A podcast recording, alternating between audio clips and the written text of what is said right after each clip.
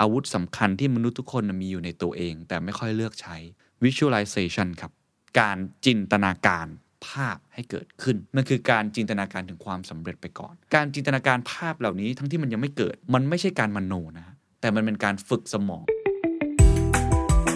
This is the Standard Podcast. Eye-opening for your ears. The secret sauce.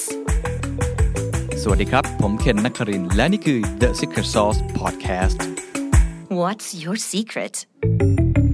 visualization เทคนิคการจินตนาการภาพของความท้าทาย ให้กลายเป็นความสำเร็จอาวุธลับของนักกีฬาโอลิมปิกระดับโลก ที่ทุกท่านสามารถเอาไปปรับใช้ได้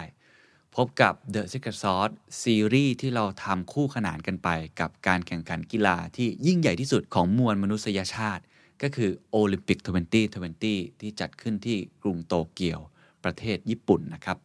ก็ต้องบอกว่าเป็นตอนที่ 2 แล้วครับ ของซีรีส์ที่เราใช้ชื่อว่า The Secret Weapon อาวุธลับนักกีฬาโอลิมปิกนะครับ ซีรีส์นี้เราจัด กันประมาณ 6 ตอนครับเพื่อเป็นการต้อนรับกีฬาโอลิมปิกนะครับที่จะจัดขึ้นช่วง 23 กรกฎาคมไปจนถึง 8 สิงหาคม นอกเหนือจากเรื่องของกีฬาที่เราจะมีคุณนิกดิษยุทธ์นะครับไปประจำการอยู่ที่ประเทศญี่ปุ่นแล้ว แล้วก็ทุกท่านสามารถติดตามข่าวสารของกีฬาได้ผ่านทางเว็บไซต์ the standard co tokyo 2020 s i c k e t Sauce ก็จะทำรายการที่เกี่ยวข้องกับการฝึกตัวเองนะครับเคล็ดลับของนักกีฬาโอลิมปิกเก่งๆเนี่ยเขาทำกันยังไงที่นักธุรกิจ คนทำงานผู้บริหารอย่างคุณเนี่ยเอาไปปรับใช้ได้ ตอนนี้ถือว่าเป็นตอนที่ 2 แล้ว ตอนแรกเนี่ยผมพูดไปแล้วเรื่องของ mindfulness Olympic state of mind วิธีการ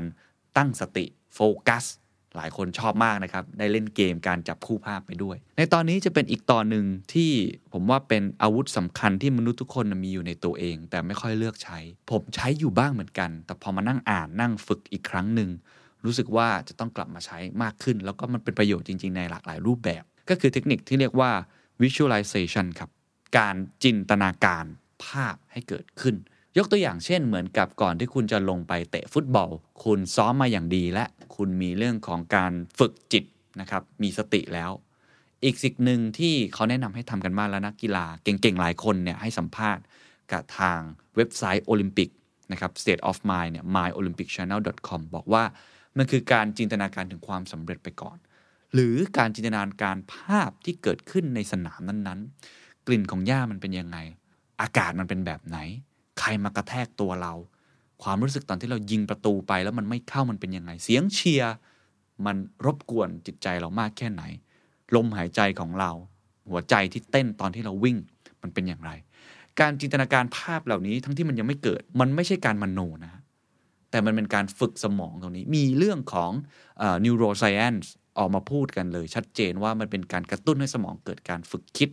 เมื่อฝึกคิดแล้ว ผมคิดว่ามีประโยชน์ 2 อย่าง อย่างที่ 1 คือฝึกสร้างซีนารีโอที่อาจจะเกิดขึ้น เป็นในแง่ของความสำเร็จกระตุ้นตัวเอง แบบที่ 2 คือเป็นการประเมินความเสี่ยง หรือว่า risk management ว่าภาพตรงนั้นมันจะเป็นยังไง เพราะถ้าเกิดเรามุ่งอยู่กับตัวเลข หรือมุ่งอยู่กับสิ่งที่เราทำอย่างเดียวในการซ้อมบางทีมันนึกไม่ออกครับ แต่พอนึกเป็นภาพออกมาแล้วเนี่ยเราอาจจะเริ่มเห็นรายละเอียดมากขึ้น ไปดูความหมายที่เขาให้ครับเขาบอกว่า visualization เนี่ยมันเป็นเรื่องธรรมดาของมนุษย์ ที่ต้องมีช่วงเวลาที่เราอาจจะจินตนาการถึงสิ่งที่ยังไม่เกิดขึ้นจริง มันอาจจะเป็นภาพฝันในอุดมคติ เป็นความท้าทายที่รออยู่ข้างหน้า หรือเป็นเรื่องสำคัญที่อยากทำให้สำเร็จนะครับสำหรับเหล่านักกีฬาโอลิมปิกต่างๆเนี่ยพวกเขาไม่ได้จินตนาการภาพเป็นลอยๆ แต่ลงลึกดีเทลรายละเอียดจนน่าตกใจ นักกีฬาคนหนึ่งครับ เป็นนักไตรกีฬาจากประเทศญี่ปุ่น ชื่อว่าไออูเอดะนะครับ ปี 2008 แล้วก็ 2012 ที่ลงแข่งเรื่องของโอลิมปิกเนี่ยเขาพูดอย่างนี้ บอกว่าการจินตนาการเป็นเรื่องสำคัญอย่างมาก ในการทำให้เธอประสบความสำเร็จระดับโลก เธอจินตนาการขนาดไหน เธอบอกว่าเธอจินตนาการภาพอย่างละเอียดก่อนเวลาที่จะลงแข่งขันจริง ตั้งแต่ภาพของการฝึกซ้อม ตั้งแต่วิธีการขยับร่างกาย ไปจนถึงปริมาณน้ำที่จะดื่มระหว่างการแข่งขัน สภาพแวดล้อมเสียงเชียร์สภาพอากาศ ไปจนถึงภาพของตัวเองตอนที่เข้าเส้นชัยครับ ดีใจท่าอะไร ความรู้สึกมันเป็นยังไง เขาบอกว่านี่คือวิธีการที่นักกีฬาหลายคนทำเพื่อ 2 ประเด็นอย่างที่ผมบอกไปแล้ว 1. เป็นการกระตุ้น motivate ตัวเองทำให้เห็นภาพข้างหน้า 2. ประเมินความเสี่ยงว่ามันอาจจะเกิดสิ่งที่ไม่คาดฝันเกิดขึ้น เป็นการจำลอง ภาพของตัวเองออกมา เขาบอกว่าแบ่งได้ 2 แบบครับเทคนิคนี้ อันที่ 1 คือ visualization อันที่ 2 คือ imagery มันต่างกันยังไง visualization คือการสร้างภาพด้วยจิตครับ เป็นเรื่องของประสาทสัมผัส ยังไม่ได้ลงดีเทลมากเหมือนกับแบบที่ 2 เต็มไปด้วยข้อมูลจำนวนมากที่ต้องใช้ประสาทสัมผัสทั้งหมด เน้นประสาทสัมผัสทั้ง 5 ไม่ว่าจะเป็นเสียงที่ได้ยิน ความรู้สึกนึกคิด รสชาติ หรืออะไรก็ตามที่กำลังสัมผัส เพื่อทำให้ร่างกายเนี่ยมันซ้อมครับว่าการรับรู้ถึงสิ่งที่เกิดขึ้นข้างหน้า ชัดเจนที่สุด เปรียบเสมือนการดูโทรทัศน์ 8K อย่างนั้นเลยครับ 8K ความคมชัดกริบเลยสมองเราทำได้ขนาดนั้น ยกตัวอย่างนักกีฬาครับ พวกเขาจะรู้สึกถึงกล้ามเนื้อที่กำลังเคลื่อนไหว รู้สึกถึงการเต้นของหัวใจ อัตราของมันมันเป็นอย่างไร ยิ่งเข้าถึงความรู้สึกสัมผัสเหล่านี้ได้ ดีมากเท่าไหร่ การจินตนาการของคุณยิ่งสมบูรณ์มากขึ้นเท่านั้น อันเนี้ยผมว่าเป็นเรื่องจริงนะครับ ผมเคยสัมภาษณ์นักฟุตบอลทีมชาติไทยเขาก็เคยพูดถึงประเด็นนี้เหมือนกัน หรือนักกีฬาระดับโลกหลายคน ก็เคยออกมาพูดลักษณะนี้ว่า ตอนที่เราซ้อมอยู่ในสนามฟุตบอล หรือในยิมของเราเองเนี่ยเราจะทำได้ดีกว่าตอนลงสนามจริง ทุกท่านเคยเป็นอย่างนี้ใช่ไหมครับใครเคยแข่งกีฬาสีบ้างฮะหรือว่าแข่งกีฬาอะไรก็ตามทีเนี่ยศักยภาพของเราที่เราทำอยู่เนี่ยพอมันลงไปสนามจริงกับสนามซ้อมเนี่ยมันจะต่างกันโดยสิ้นเชิง มันอาจจะลดลงไปได้ถึงขั้น 50%หรือบางราย 90%เขาถึงเรียกว่าสิงสนามซ้อม หมูสนามจริง เพราะว่าตอนซ้อมนี่มันดีมาก พอลงไปแข่งมีปัจจัยต่างๆ มากมาย เพราะไม่เคย visualization หรือจินตนาการภาพในแง่ของประสาทสัมผัสแบบนี้ออกมาก่อน ถ้าเราเราทดลองแล้วความตื่นเต้นก็จะลดลง การจำลองลักษณะนี้จะช่วยทำให้เราลดความตื่นเต้น แล้วก็ทำให้เราเพิ่มนะครับศักยภาพบางอย่างที่จะเกิดขึ้น ผมขออนุญาตยกตัวอย่างอันนี้สักเล็กน้อยจากประสบการณ์ของผมเอง อาจจะไม่ใช่แค่เรื่องการเล่นกีฬา แต่ว่า เป็นเรื่องของการที่เราต้องทำ performance บางอย่างนะครับ อย่างอาชีพผมเนี่ยที่จะเกี่ยวข้องเนี่ยอย่างเช่นการขึ้นเวที ขึ้นไปพูดสปีชพูดทาวฮอลหรือบางครั้งกลายไปเป็นพิธีกร moderator ในการสัมภาษณ์ แต่ก่อนผมก็ไม่ได้จับจุดนี้ได้ ผมก็จะใช้วิธีการคือเตรียมข้อมูลซ้อมให้อย่างดีเลยอยู่หน้างาน จนมีโค้ชหลายคนเนี่ยเคยมาให้คำแนะนำบอกว่าให้ฝึกหน้ากระจก ก็ฝึกหน้ากระจก แต่แล้วมันก็ไม่พอครับ เพราะการฝึกหน้ากระจกมันคือการฝึกกับกล้องนะการฝึกกับ ตัวเองอย่างเดียว เขาบอกว่าให้ทดลองกลุ่มเล็ก ๆ มีคนมาฟังของเรามากขึ้น ซึ่งผมคิดว่าสิ่งเหล่านั้นแหละครับคือ visualization คือจำลองเหตุการณ์ที่จะเกิดขึ้นจริงเป็นภาพ ถ้ามันไม่เกิดเป็นภาพ คุณจะนึกไม่ออกครับว่าสถานการณ์ที่เกิดขึ้นมันเป็นยังไง แอร์มันดังแค่ไหน เสียงปรบมือ เสียงคนกินมันฝรั่งทอด เสียงคนที่ตะโกนออกมาโดยไม่ได้ตั้งใจ เสียงกรน เสียงหลับ หรือว่าในแง่ของประสาทสัมผัสของเราสัมผัส สายตาของเราที่มองไปที่ แขกรับเชิญของเรามองไปที่ผู้คนตาเขาอายคอนแทคกับเรามากน้อยแค่ไหน ถ้าบางคนมองขึ้นมาด้วยสายตาที่อีกแบบไม่ได้หวังดีกับเรา ตั้งคำถามกับเรา ยกมือคัดค้านเรา เราจะทำอย่างไร อันเนี้ยเป็นสิ่งหนึ่งที่ใช้ได้เยอะมาก โดยเฉพาะผมคิดว่าช่วงแรกของการที่เราเปลี่ยนสเตจจากตอนอยู่หลังเวทีไปขึ้นเวที เทคนิคนี้ผมจะใช้ค่อนข้างบ่อย ว่ามันต้องตื่นเต้นแน่ๆ จะทำอย่างไรให้ 5 นาทีแรกเป็น 5 นาทีที่เป๊ะที่สุดสำหรับเรา เพราะเริ่มต้นดีมีชัยไปกว่าครึ่ง นั่นคือการ visualization คิดภาพไปก่อนว่ามันจะเกิดอะไร และพยายามทำให้ช่วงแรกการเริ่มต้นบทสนทนาดีที่สุด เหมือนกันครับฝึกพอดแคสต์ผมก็ฝึกอย่างนี้แต่ก่อน 5 นาทีแรกประโยคแรกผมจะพูดอะไรกับทุกท่าน จะพูดอะไรกับหน้ากล้อง จะพูดอะไรกับตอนที่ทำ Facebook Live อยู่ YouTube Live มันจะช่วยตรงนี้ทำให้เรามีสติ และทำให้เรานึกภาพออก อันนี้คือเทคนิคแรก visualization การสร้างภาพด้วยจิต อันที่ 2 จะลงลึกขึ้นครับ ผมจะพยายามลองยกตัวอย่างไปพร้อมๆกัน imagery คือการสร้างภาพด้วยสมอง อันเมื่อกี้คือด้วยจิต เป็นในแง่ของประสาทสัมผัส แต่ว่าอันนี้จะมีความสมบูรณ์มากกว่าแบบที่ 1 หลักการของมันจะไม่มีเรื่องของประสาทสัมผัส ความรู้สึกแบบนี้เข้ามาเกี่ยวข้อง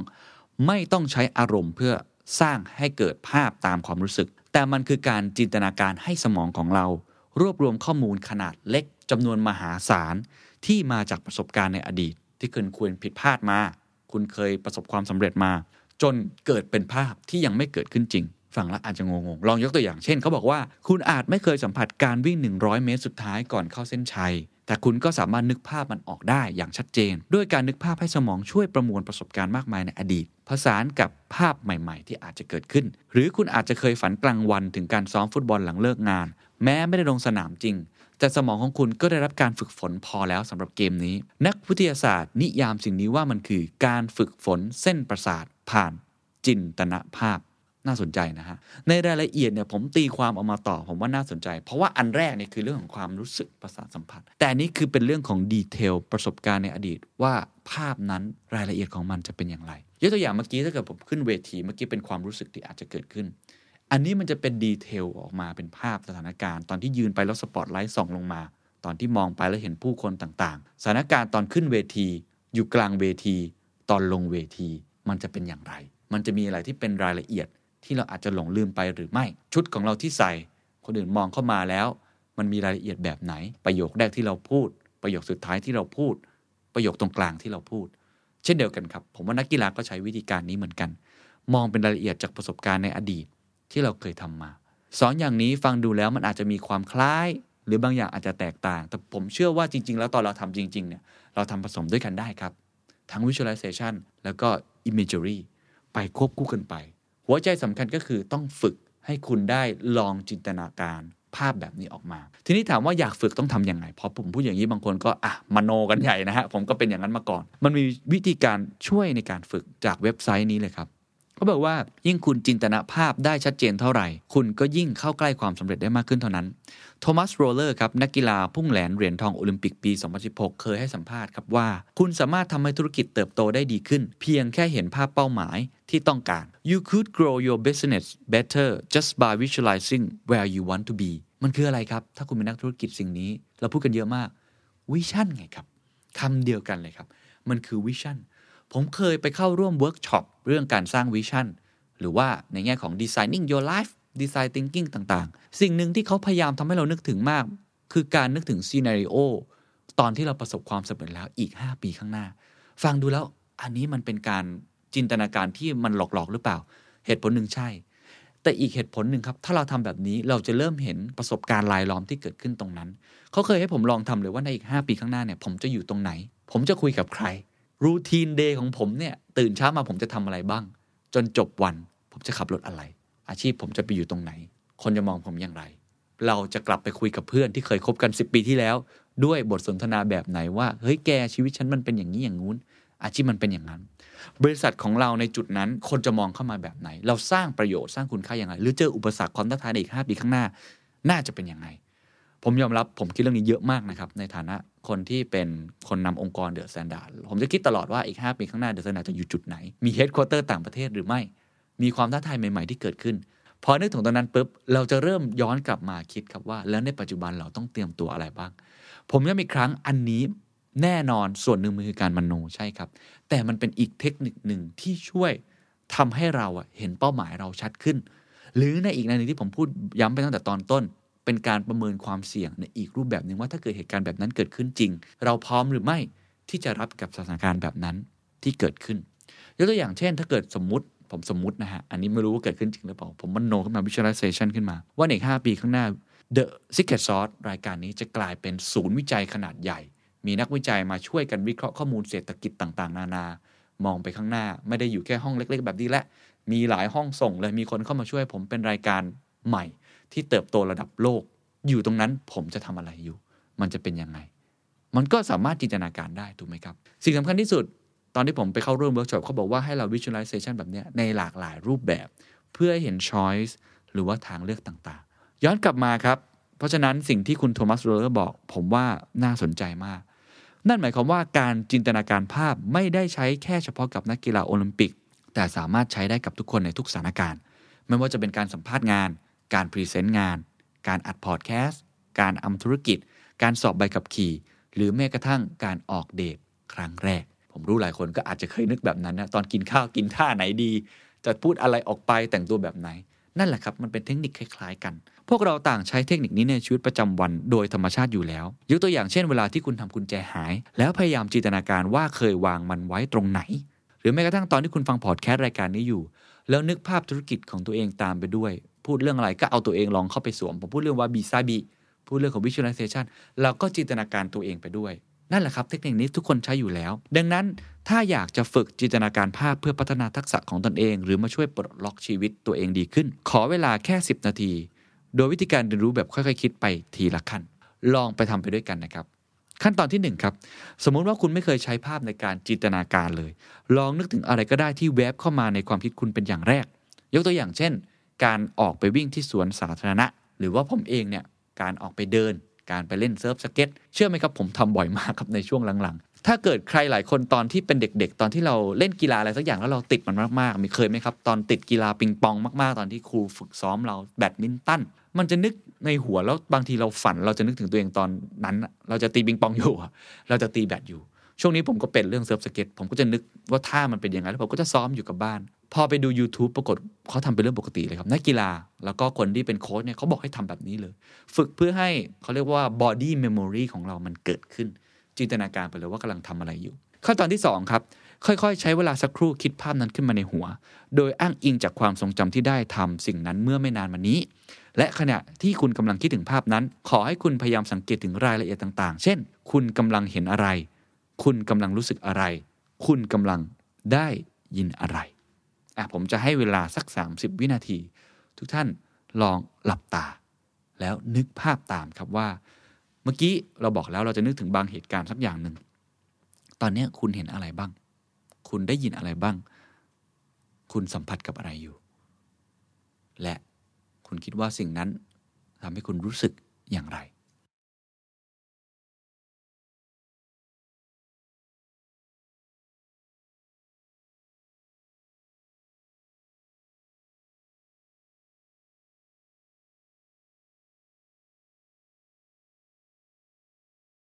เป็นไงครับ เมื่อสักครู่คุณคิดว่ามันยากหรือง่ายในการจินตนาการอันนั้น ผมคิดว่าทุกคนคงตอบคล้าย ๆ กันว่าไม่ยากเลยใช่ไหมฮะในการจินตนาการภาพให้เกิดขึ้น แต่ว่าสิ่งที่ยากเนี่ยมันอาจจะเป็นเรื่องของความรู้สึกนะครับว่า เออเราควรจะรู้สึกอย่างไรต่อเรื่องนั้นๆ เพราะฉะนั้นก็ค่อยเป็นค่อยไป มาถึงขั้นตอนที่ 3 ครับ มันจะช่วยตอบโจทย์เมื่อกี้นะครับ เขาบอกว่าให้ลองย้อนกลับไปนึกถึงภาพจินตนาการเดิมอีกครั้งหนึ่งครับอะทุกคนลองนึกกลับไปอีกครั้งหนึ่งนะครับ แต่ครั้งนี้ขอให้โฟกัสไปเฉพาะสิ่งที่คุณกำลังมองเห็นตัวคุณเองกำลังเห็นอะไร อะไรอยู่ตรงหน้าคุณครับ คุณได้ยินอะไรอยู่ใกล้ตัวคุณที่สุด เช่น คุณกำลังเห็นตัวเองเนี่ยวิ่งไปทางไหน อากาศในวันนั้นเป็นอย่างไร มีรายละเอียดรอบตัวแบบไหนบ้าง เสียงที่เข้ามามันน่าจะเป็นยังไง พอนึกแบบเนี้ยมันจะเริ่มลงดีเทลได้มากขึ้น ก็มาถึงขั้นตอนทีสี่4 ครับ เมื่อคุณปล่อยใจให้สบาย การจินตนาการภาพจะสามารถทำได้ง่ายมากขึ้น คุณอาจจะค่อยๆ สัมผัสถึงความรู้สึกตามมาจากรายละเอียดเหล่านั้นทีละเล็กทีละน้อย โดยสรุปขั้นตอนที่1เนี่ยเราเริ่มลองฝึกคิดก่อนว่าจะเอาเหตุการณ์อะไร ภาพแบบไหน 2. ครับ ลองคิดถึงรายละเอียดมากขึ้นนะครับพอเราเริ่มคิดเป็นเหตุการณ์แล้วว่าคุณน่าจะกำลังทำอะไรอยู่ 3. ครับ เริ่มกลับไปจินตนาการภาพเดิมอีกครั้ง แต่คราวนี้โฟกัสไปที่ สิ่งที่อยู่ตรงหน้าคุณเลย ว่ารายละเอียดมันเป็นยังไง แล้วคุณรู้สึกกับมันอย่างไร และก็ตอนที่ 4 ครับเริ่มฝึกมากขึ้นเรื่อยๆ คุณจะเริ่มสัมผัสถึงรายละเอียดตรงนั้นได้มากขึ้นเรื่อยๆ ก็ผมว่าเป็นขั้นตอนที่น่าสนใจครับ ในเว็บไซต์นี้เขาบอกเลยว่าการฝึกฝนนี้สามารถทำได้นะครับ เพียงวันละ 10 นาทีเท่านั้นเอง คุณก็จะค่อยๆ รู้สึกถึงประสาทสัมผัสที่หลากหลายมากขึ้น ทั้งเสียง รสชาติ กลิ่น แล้วก็ความรู้สึกแห่งการเคลื่อนไหวของตัวเอง ผมเคยใช้เทคนิคนี้หลายครั้งนะครับ ในตอนที่จะต้องสัมภาษณ์ บุคคลชั้นนำระดับประเทศ เช่น คุณปั้นบรรทุนล่ำซำนะครับหรือว่าจะสัมภาษณ์บุคคลที่ผมรู้สึกว่าค่อนข้างท้าทายในความรู้สึกของผม ผมจะจินตนาการภาพเลยว่าตอนที่ผมไปนั่งเนี่ยถ้าเป็นบุคคลที่อาจจะมีบารมีหน่อย ก็น่าจะมี PR ใช่ไหมฮะ หรือบุคคลที่เป็นผู้ช่วยเข้ามาล้อมรอบ มาบรีฟเราเยอะๆ ความรู้สึกเราจะเป็นยังไง ตอนนั้นแน่นอนเราจะเริ่มอาจจะมีความรู้สึกว่าโอ้โห มันยากจังเลยในการทำงาน เพราะมันมีกรอบมีขอบเขตในการทำงานค่อนข้างเยอะนะครับต้องเป๊ะมากๆ แล้วก็เริ่มจินตนาการต่อว่าจังหวะที่เรานั่งลงเขาน่าจะถามอะไรเรากับเขาน่าจะมีบรีฟชื่อของผมอยู่แล้วบรีฟในการสัมภาษณ์ของผมอยู่แล้วว่าจะถามประเด็นอะไร แต่ด้วยบารมีของเขาประสบการณ์ของเขาเขาจะชวนคุยกับเราแบบไหนหรือเราควรจะชวนคุยประโยคแรกอะไร ก่อนที่เราจะเริ่มสัมภาษณ์ จังหวะที่สัมภาษณ์ไฟสปอตไลท์ที่ส่องมาที่ผม แขกต่างๆ ที่อยู่ล้อมรอบ ไม่ว่าจะเป็นฝั่งของผมเอง ทีมงานของผม หรือทีมงานของผู้บริหารคนนั้น ความคาดหวังที่แบกรับอยู่ จากทุกคนที่มุ่งมาที่สองคน โดยที่ตัวผมเองที่เป็นคนดำเนินรายการเนี่ยจะแบกรับตรงนี้สูงสุด เพราะเป็นคนดำเนินมัน ผู้บริหารคนนั้นจะตอบคำถามของเราอย่างไร ถ้าเขาตอบกลับมาแล้วมันเป็นคำตอบสั้น ๆ หรืออาจจะไม่เข้าเป้าในสิ่งที่ผมอยากได้ เราจะตอบโต้กับเขายังไง ถ้าเขาตอบยาวๆขึ้นมา เราจะมีวิธีการยังไงที่จะเบรกเขา เพื่อเปลี่ยนบทสนทนา ประเด็นที่ได้ถ้าพูดไป 15 นาทีแล้วบรรยากาศล้อมรอบเริ่มไม่ดี จะทำยังไงให้เขาผ่อนคลาย จะทำอย่างไรให้เราได้สิ่งที่เราควรจะได้ ผมถึงเปรียบเทียบการสัมภาษณ์เนี่ยเหมือนการต่อยมวยหลายครั้งครับเหมือนผมขึ้นไปชกกับผู้ที่ถูกให้สัมภาษณ์ ต้องมีการเต้นฟุตเวิร์กต้องมีการที่ค่อยๆ ปล่อยหมัดแยบแล้วค่อยๆปล่อยหมัดฮุก การเด้งเชือก การที่หมุนไปรอบๆเวที ทั้งหมดนี้คือ visualization หมดเลยครับ ผมใช้แบบนี้ค่อนข้างบ่อยนะครับ ก็ อาจจะลองเอาไปปรับใช้ดูบ้างนะครับ สนุกดีเหมือนกัน แต่ก็เเวลาทำเนี่ยก็อาจจะบอกคนข้างๆนิดนึงนะครับ ว่าเรากำลังทำอะไรอยู่ไม่งั้นเดี๋ยวเขาจะงงฮะว่าเรากำลังคิดอะไรที่เป็นเหมือนกับลักษณะแบบมโนทิพย์ขึ้นมานะฮะทีนี้มีเกมฝึกสมองสนุกๆให้ทุกท่านลองไปเล่นในเว็บไซต์นี้ดูนะครับ myolympicchannel.com เนี่ยมันเป็นเกมที่เขาจะให้ผู้เล่นเนี่ยเลือกคำตอบว่าภาพด้านซ้ายกับด้านขวาเป็นภาพเดียวกันหรือไม่ในเวลาที่กำหนดเพียงไม่กี่วินาที ภาพซ้ายจะเป็นภาพแบบหนึ่งภาพขวาจะเป็นภาพแบบหนึ่งแต่คุณต้องเลือกว่ามัน same ไหมหรือว่ามัน different อาจจะดูเป็นทักษะง่ายๆ แต่ว่ามีประโยชน์ครับ ช่วยให้นักกีฬาโอลิมปิกแถวหน้าเนี่ยรู้ว่ากลยุทธ์จะมีผลอย่างไรในการแข่งขัน และต้องจัดการและควบคุมมันอย่างไร ก็เดี๋ยวผมลองเล่นไปกับทุกท่านด้วยนะครับ สุดท้ายครับ call to action ครับ สรุปปิดท้าย เมื่อกี้ผมพูดไปแล้วว่ามันแตกต่างกันยังไง ความหมายของมันคืออะไรยกตัวอย่างแล้ว วิธีการไปแล้ว ทีนี้มา call to action กันครับว่า หลังจากนี้ฟังพอดแคสต์ตอนนี้จบจะลองกลับไปฝึกใช้เปลี่ยนความท้าทาย จินตนาการความท้าทาย ให้เป็นรูปภาพมี 4 ขั้นตอน ขั้นตอนที่ 1 เริ่มต้นสบายๆในบรรยากาศที่คุ้นเคยครับ เอาอะไรที่มันง่ายๆก่อน ขั้นตอนที่ 2 ครับ เริ่มย้ายความคิด transfer ความคิดของคุณสู่โหมดการเตรียมตัว เช่นการฝึกซ้อม คิดถึงบรรยากาศสิ่งที่คุณกำลังจะทำอย่างเช่นผม คิดถึงว่าผมจะสัมภาษณ์ใครสักคน หรือกำลังจะต้องขึ้นเวที พูดอะไรสักอย่าง 3. ครับจินตนาการภาพว่าผมกำลังทำมันอยู่ และไล่เรียงวิธีดำเนินงานทุกอย่างอยู่ในหัวอะเป็นยังไงสเต็ป by สเต็ปตั้งแต่ขึ้นไปจนจบ 4. ครับนึกถึงภาพความสำเร็จและตัวคุณที่กำลังเฉลิมฉลองกับมัน ผมเสริมอีกนิดหนึ่งนึกถึงภาพที่อาจจะไม่ประสบความสำเร็จด้วย ว่าคุณจะรับมือกับมันอย่างไร นี่คือ 4 ขั้นตอนง่ายๆนะครับท้ายที่สุดครับอยากจะปิดท้ายด้วยประโยคประโยคหนึ่งซึ่งผมว่าเป็นประโยคที่สรุปนะครับว่านี่คืออาวุธลับที่เรามีอยู่แล้วในตัว แต่เราอาจจะมองข้ามมันออกไป เขาบอกว่าการจินตนาการภาพเป็นกุญแจสำคัญของผู้ชนะ หากความคิดสุดท้าย ก่อนที่คุณจะลงแข่งเต็มไปด้วยความคิดแบบที่มัน productive มันสร้างสรรค์ มันทรงพลัง และช่วยเสริมสร้างความแข็งแกร่ง ความเข้มแข็ง ความคิดเหล่านั้น ภาพเหล่านั้นจะเป็นตัวช่วยสำคัญ ที่จะพาคุณไปสู่เส้นชัยได้อย่างแน่นอน สวัสดีครับ And that's the secret sauce. ถ้าคุณชื่นชอบ The Secret Sauce episode นี้นะครับ ก็ฝากแชร์ให้กับเพื่อนๆ คุณต่อด้วยนะครับ และคุณยังสามารถติดตาม The Secret Sauce ได้ใน Spotify, SoundCloud, Apple Podcast, Podbean, YouTube และ Podcast Player ที่คุณใช้อยู่นะครับ และอย่าลืมติดตาม Facebook Fanpage The Secret Sauce เข้ามาติชมเข้ามาพูดคุยกับผมได้เลยนะครับ